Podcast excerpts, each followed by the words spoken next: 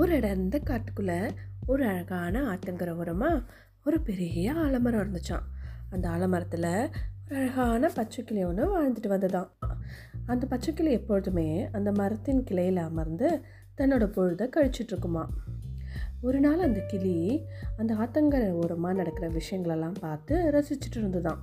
அந்த பக்கமாக ஒரு எறும்பு தன்னோட உணவை தேடி அந்த ஆத்தங்கரை ஓரமாக நடந்து வந்துச்சான் வெகு தூரமாக நடந்து வந்ததுனால களைப்பில் தன்னோட கால் தவறி அந்த ஆற்றுல ஊந்துடுச்சான் தண்ணியில் தத்தளிச்சிட்டு இருந்த அந்த எறும்பு தன்னை காப்பாற்றும்படி கூக்குரலிட்டு எல்லாரையும் கூப்பிட்டுச்சான் இதை கவனிச்சிட்டு இருந்த அந்த கிளி தன்னோட கிளைகளில் இருக்கிற இலையெல்லாம் பிச்சு பிச்சு அந்த ஆற்றுக்குள்ளே போட்டுச்சான் அந்த இலைகளில் ஒரு இலையை பற்றி ஏறி இந்த எறும்பு அந்த இலையின் உதவியோட கரை வந்து சேர்ந்துச்சான் உடனே தன்னை காப்பாற்றின அந்த கிளிக்கிட்ட போய் ரொம்ப நன்றி கிளியாரே இந்த உதவியை நான் என்றைக்குமே மறைக்க மாட்டேன்னு ரொம்ப பணிவாக சொல்லிச்சான்.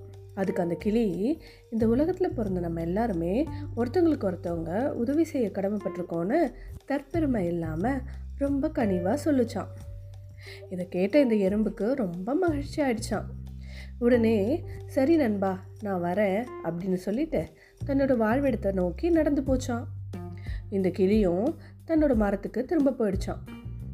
இன்னொரு நாள் அதே வழியாக இந்த எறும்பு நடந்து வந்துட்டுருக்கப்போ வெகு தூரத்தில் இந்த கிளியை பார்த்து ரொம்ப சந்தோஷப்பட்டுச்சான் அந்த கிளியை யாரோ ஒரு வேடன் தன்னோட அம்பால் குறி வைக்கிறத இது கவனிச்சுதான்.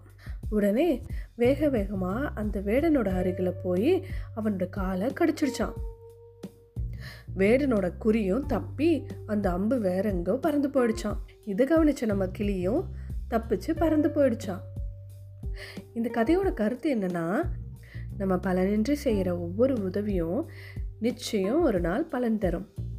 நன்றி வணக்கம்.